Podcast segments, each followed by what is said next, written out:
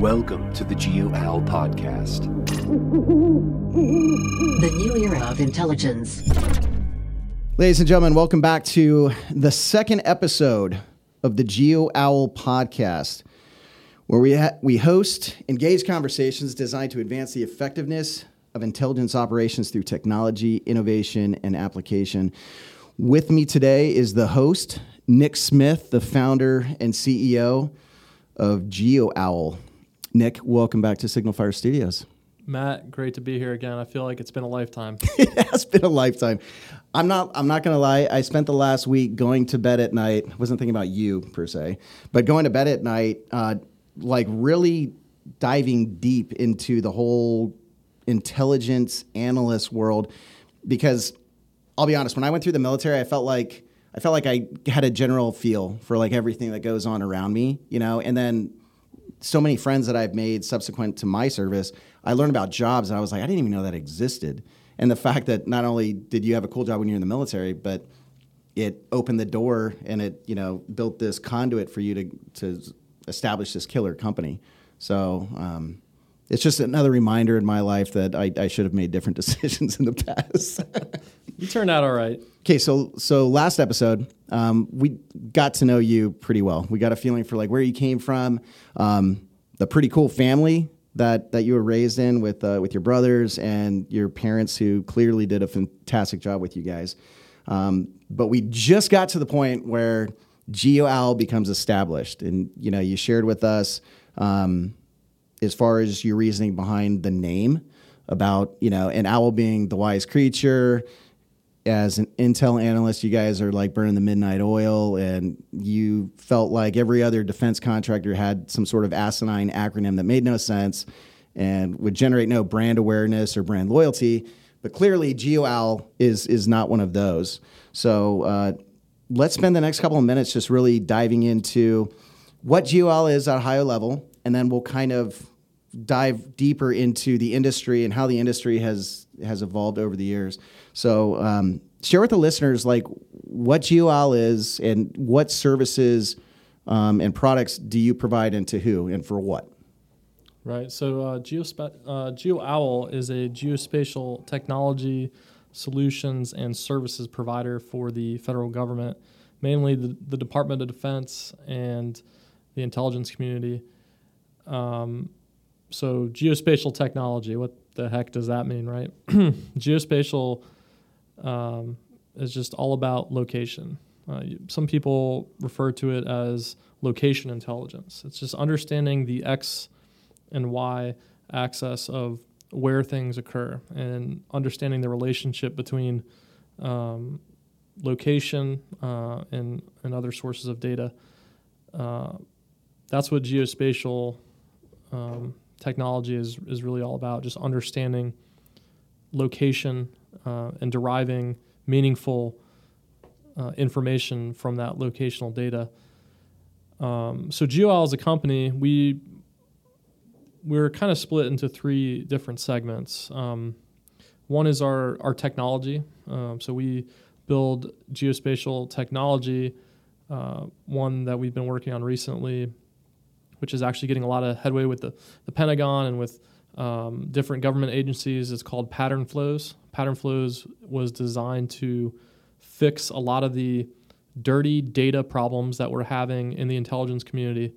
Um, right now, there's so many different sources of data. Everything's formatted in a different method, and uh, it's very hard to push into this future where we want machines to do more for us. Uh, if you don't have that data formatted correctly when it comes in, uh, and even still this day, the way that information, intelligence information is shared and distributed is very siloed and it's very slow. Even still to this day in To this day. 2021. To this day, absolutely. Um, we're doing a lot of the intelligence, surveillance, and reconnaissance missions the same way we did in 2005 when I was in Iraq. Um, a lot of it's done the very same way. Um, information is still um, distributed in similar manners. Sometimes it's just like um, an email that goes out. Uh, and a lot of the technology and tools that the military work with, um, they're antiquated. Uh, part of that is is a systemic problem with the DoD's procurement processes. Um, but then another part of that is just it's it's just lack of innovation in this area. So we built pattern flows to solve a number of problems and kind of help push the limits of where we go with geospatial technology, how we leverage intelligence, um, and how we distribute that intelligence. So that's that's our our our products um, segment of our business. Now, just just for me to understand it for Mm-hmm. the listeners, so pattern flows is that is that like an application? Is it like an app? Yeah, so Pattern Flows is a set of applications. Um, so it consists of a server, a desktop application, and a web application. Um, and it's built on top of an open API infrastructure. What that means is that all the data coming into the system can go out of the system. And since our our our base level framework is uses a map, that means every single tidbit of information has um, spatial data assigned to it. So um, that just allows us to provide better intelligence information uh, across the spectrum. So it, it's a um, desktop and web application uh, with combined with a server, and we'll build a mobile application at some point once uh, once it makes sense. Uh, but it's it's definitely um, cutting edge Right. stuff. So at GeoOwl, you guys you indicated that you have three avenues of your services. One Right. being the technology, which you just touched on. Right. So our products and technology. So pattern flows is our, our primary technology. Uh, we have some other stuff in there too, but um, that's the primary one. Uh, the other uh, two segments are our our solutions uh, segment, which focuses primarily on uh, producing products. Right. So these are uh, cartographic products. A lot of them are working with the National Geospatial Intelligence Agency to create the digital cartographic framework for. Um, So you're like helping them map. we're helping of? them map. Yeah, we're doing all sorts of different projects um, for various um, uh, segments of the Earth, uh, providing different types of mapping, um, digital mapping products. So those, those can range and, and vary on what they are, but we're actually doing that out of uh, our two offices, one in here in Wilmington, North Carolina, and the other in Fuquay-Varina. So um, we have some great partnerships with um, UNCW here locally and with NC State um, to teach people coming out of university how to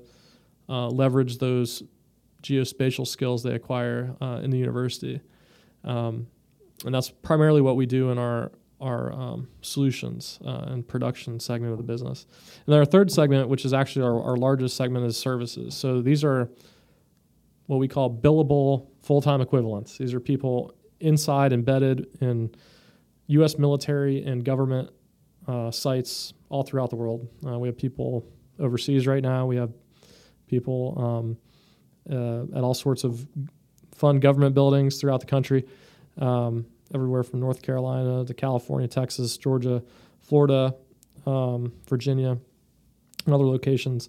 And they're they're working side by side with the military and the intelligence community. They're providing them valuable insight and knowledge uh, as to what's happening on the ground. Right? What's what's the ground truth?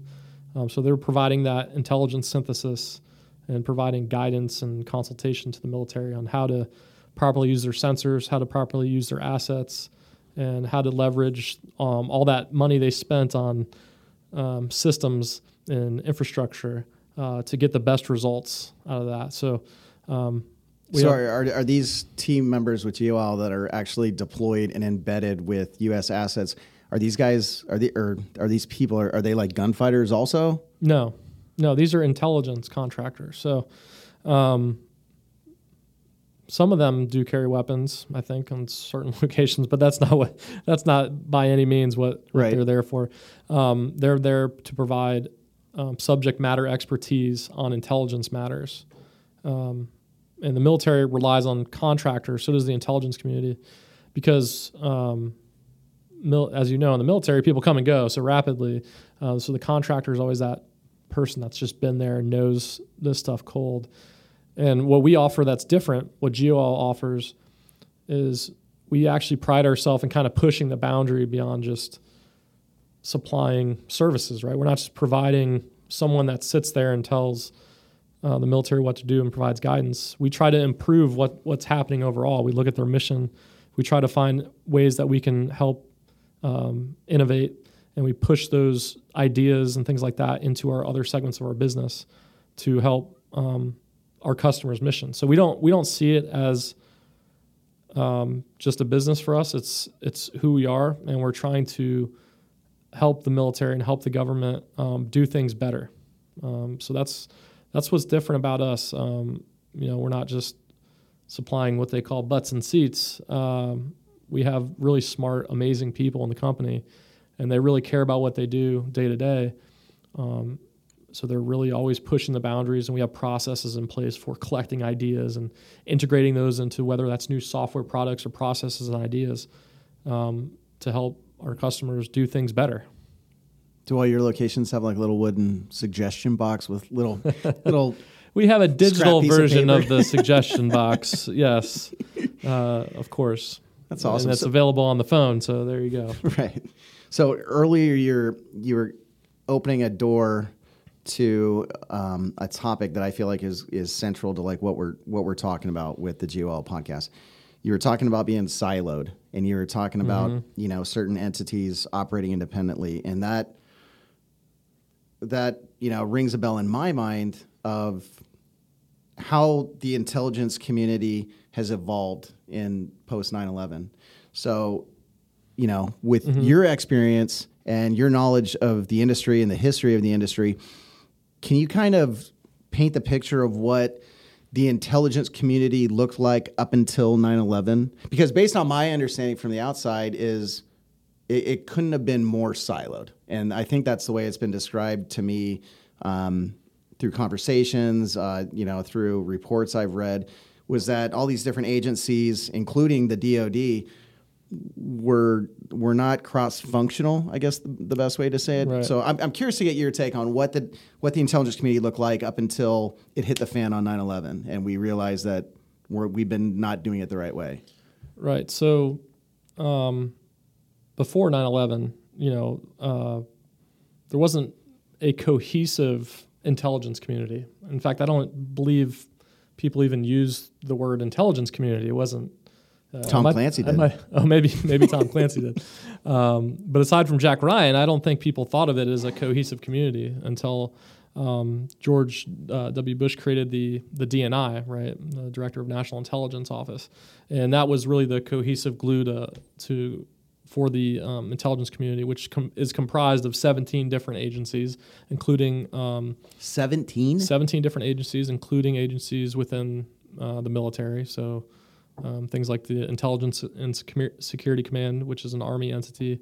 Um, The NRO. absolutely. Did I say it right? The Yeah, National National Reconnaissance? Reconnaissance Office is part of that for sure. Um, uh, different elements in DHS, all, all sorts of. If you go to, I believe it's intelligence.gov, it actually provides a pretty cool um, breakdown of of the different intelligence community entities. Um, you know, so I think there was a big push after 9/11 to get away from siloed information.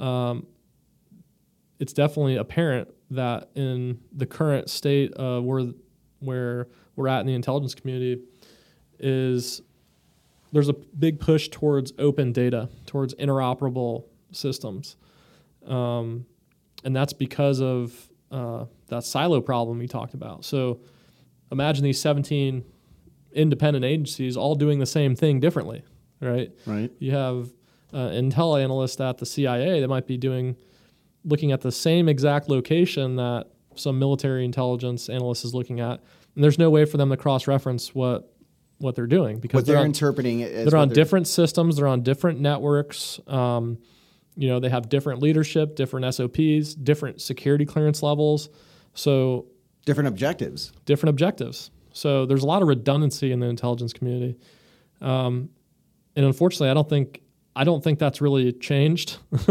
since since then. I think there's been efforts on a macro level, a strategic level, which is important.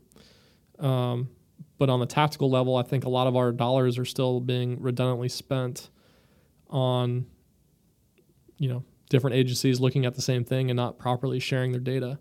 Um, this is a problem that we attempt to solve with our with our software pattern flows, which uh, is built on top of an open API, which enables anyone that needs access to that data can can plug into it. So it's you know it, it helps eliminate that silo um, and creates data that's really clean and, and interoperable with other systems. So no matter who's who's doing the collection, it can get distributed to who needs to see it.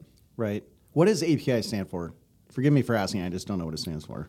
Uh, API stands for Application Programming Interface, and just think of it as, um, you know, a, a, a plug, right? It's just uh, it's a way for you to plug into the data that that application is currently utilizing. So all that. I mean, I'm based on what you just said. All the apps in like the App Store. Those are those APIs, basically. Um, Or is that they that's ha- probably a loaded they question. use APIs for sure. Um, you know, so um, you know, they're it's just it's like an frame- access point, kind of. sure, yeah, that makes sense. Are you sure AP does not stand for access point? I'm not 100% sure, but I'm pretty sure. Um, I'm pretty sure, but yeah, that's um, APIs are really important, and, and especially open APIs because that's what enables different um, different pieces of software to connect and talk and and share data, uh, and it helps eliminate that those silos. So when we say open, that just means that you have the the documentation and the instructions available for anyone to plug into what you're collecting. When you initially said, what was it? Uh, Uh, public sharing, or I can't remember what, what term you used, but it being that you're in the intelligence community, Mm-hmm. it was a term that freaked me out because it makes it sound like this is all information that's publicly available and anybody can access it and anybody can almost like a Wikipedia. And I was like, whoa, that kind of creeps me out. But you're talking about internally within DNI and all the various entities that fall under it. Right. Uh, I mean, are you referencing like the different networks they're using, or Did you say open sourced? I, I, I can't remember what you said, but either way, you've you've closed the door to what I was worried. Okay, don't worry. You'll you'll sleep soundly tonight. You'll be fine. Trust me, your website speaks volumes. Talk about sleeping like soundly. I've I've honestly I learned I learned about your company years ago, and I've shared with you. I've had some friends mm-hmm. that have worked, been on your team, and you got a sick website. When I go to the website, the dynamic of how it works, I mean, you guys hit it home. There's no question of what GeoOwl does, and it's almost like I'm watching this like recruiting video, or you know, like a 17 year old kid just mm-hmm. salivating at the mouth, going to fight bad guys. And does that, but from a you know an intelligence perspective. So That's good. That's the point. So geoowl.com, G E O O W L.com. Uh, definitely check it out. But yeah, we have some cool videos and stuff on there, and you you can click through the site and see who we are as a team. Um, and those interested and have the background in intelligence careers definitely uh, should check that out. Absolutely. Um, so I got a question for you. This is totally off the subject, kind of. Okay, I'm ready.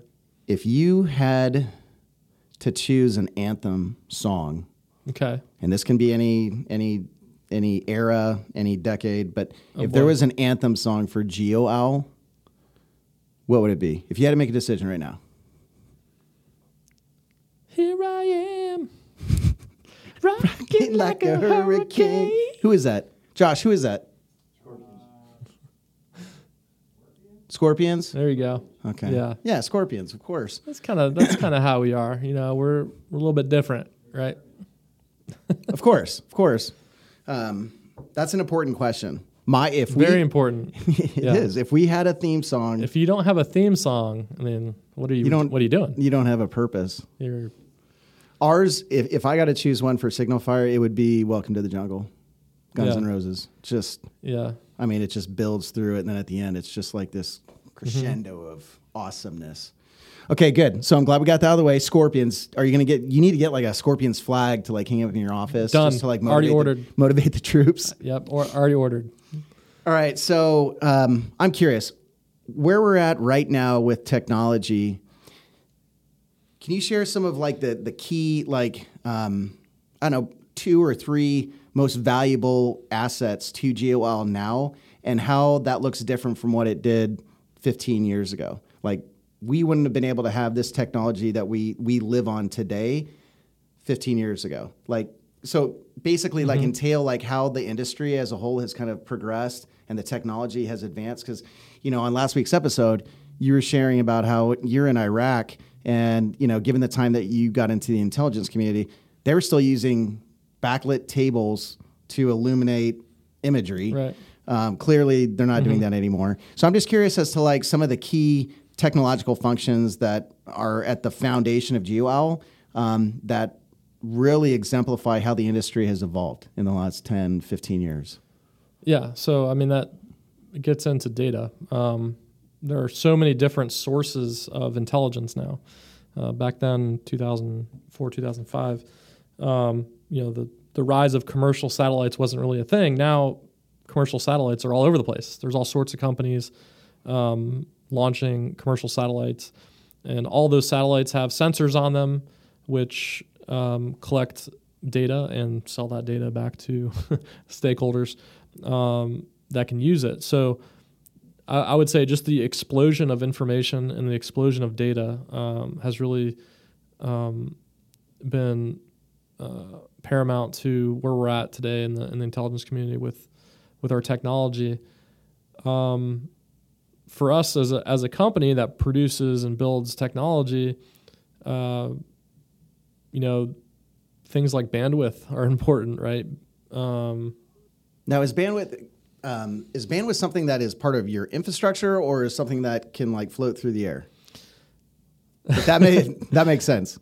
Feel free to uh, say if it's a stupid yeah, question. Yeah, I, I, mean, it can bandwidth can float through the air, right? You have a cell phone right there, which presumably is talking to a cell tower, and it has a bandwidth, um, a data bandwidth. So of course it can float through there. Um, but what I mean by bandwidth is just um, being able to get information so quickly, right? The time it takes now to get information is reduced to nothing. Um, uh, not completely nothing, as people on the other side of the world tell you, we work in what's called near real time. So we can be um, analyzing a, an ISR sensor from across the world, but we're sitting in a building here in the United States. Um, so it's sort of like live TV from across the planet. Um, that didn't used to be the case. That was very difficult um, back in 2004, 2005. Um, but it's been an investment by our government to to make that happen and we spend billions and billions and billions of dollars on um, satellites and uh, connections throughout the throughout the life cycle of of, uh, of our intelligence data. Uh, and then, for some reason or another, we, we we seem to stop that investment once we receive the data. We then say, "Okay, we have the data. We're the good data. now. We're good. We'll, we'll get it figured out." Um, but that's where actually the most investment is occurring right now. So that's why you're seeing such heavy investment into things like artificial intelligence and machine learning, um, because that's that's a problem, right? Now we have all this data, and now we need to figure out what to do with it. Right. Um, so there's all sorts of various programs that um, are crucial to where the DoD is at right now and where the intelligence community is at right now. So a conversation I feel like I have fairly frequently with some of my veteran buddies that served after I did, because I permanently separated in, in 2008. And I have, you know, close friends that are still in or just recently transitioned out of the military. And their experiences in theater blow my mind. Um, mm-hmm. And it's not on the combat side because combat is combat, you know.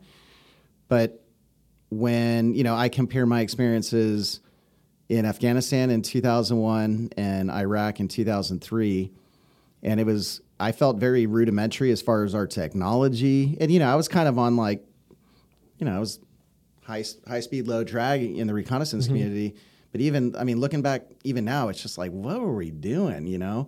And I hear stories about, you know, my buddies deploying and they're like, oh, well, I was in the, I was in the command post and we were watching the whole operation on ISAR. And it's like, right I mean, a couple years ago, I'd asked, what, what even is that? And it, it's fascinating to see how the technology with regards to, you know, mm-hmm. um, operations overseas, how, how, how it's evolved.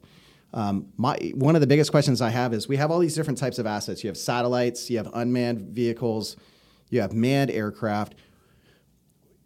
I mean, don't they kind of do the same thing? To no. an, I mean, obviously, I know satellites right now aren't dropping bombs and yeah, putting rounds right. on target, but um, like how do those three those three assets how do they differentiate as far as the actual right intelligence yeah. and data they can provide Yeah, that's a great question. So they're they all provide a uh, a different flavor, if you will, of intelligence, surveillance, and reconnaissance. So uh, a satellite um, is great for obviously it's low detection, right? So people don't know you're collecting because they can't see um, satellite. Uh, but obviously the resolution that high up is going to be a lot a lot less, right? So anything you collect is going to be lower resolution, um, including SIGINT data.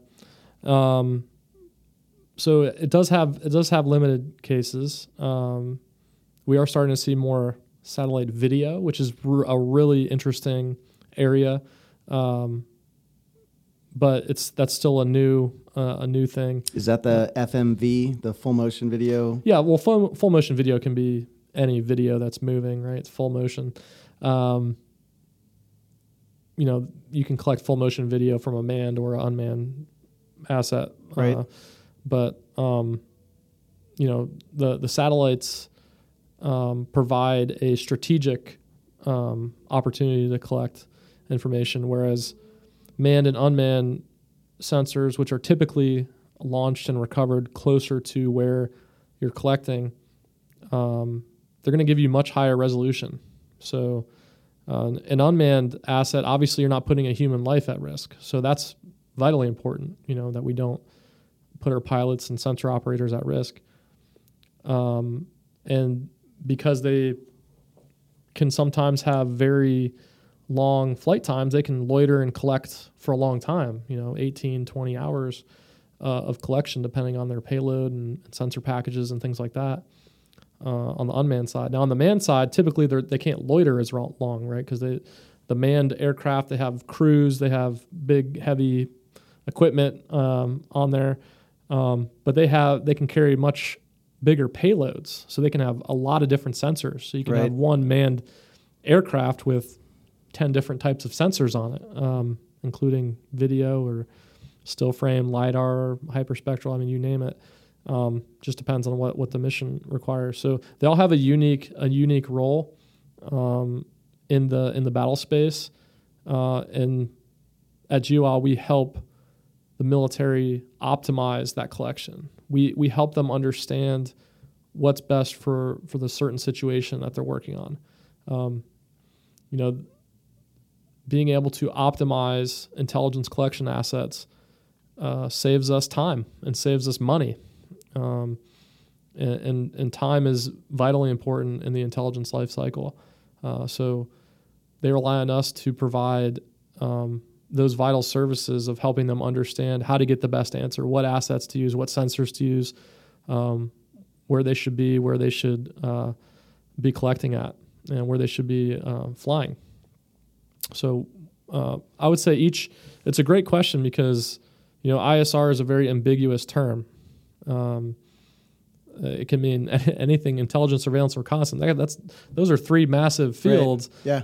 But uh, I think in the military space specifically, um, the satellites, the manned assets, the unmanned assets. Now we're actually seeing balloons as well. It's a bit, it's a big thing. Balloons that fly in the How are stratosphere. balloons being used Yeah. in 2021? Yeah, so so there's a few companies right now that are um, piloting balloons in the stratosphere. Um, I don't know how they do it, but um, So we're talking like 120,000 feet plus way in up, the air. way up there in the stratosphere, whatever the level of stratosphere is. Right. I'm, not, I'm not quite sure. I know I know it's above where a commercial aircraft flies, um, so maybe seventy-five thousand feet or so.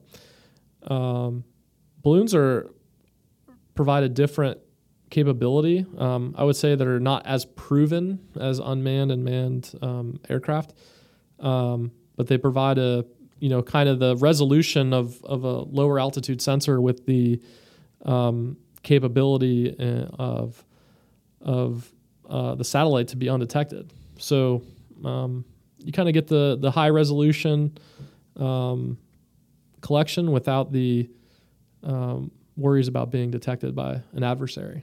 So it's very interesting.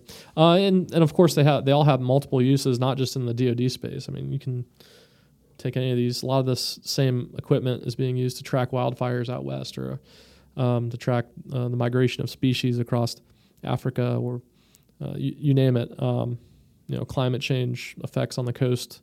you know, all, all these same types of sensors uh, and information can be used for a myriad of things. And at GeoOwl, we're really the experts on what those what those various elements are. So we can apply what we know from our years of experience in the military to almost any commercial application.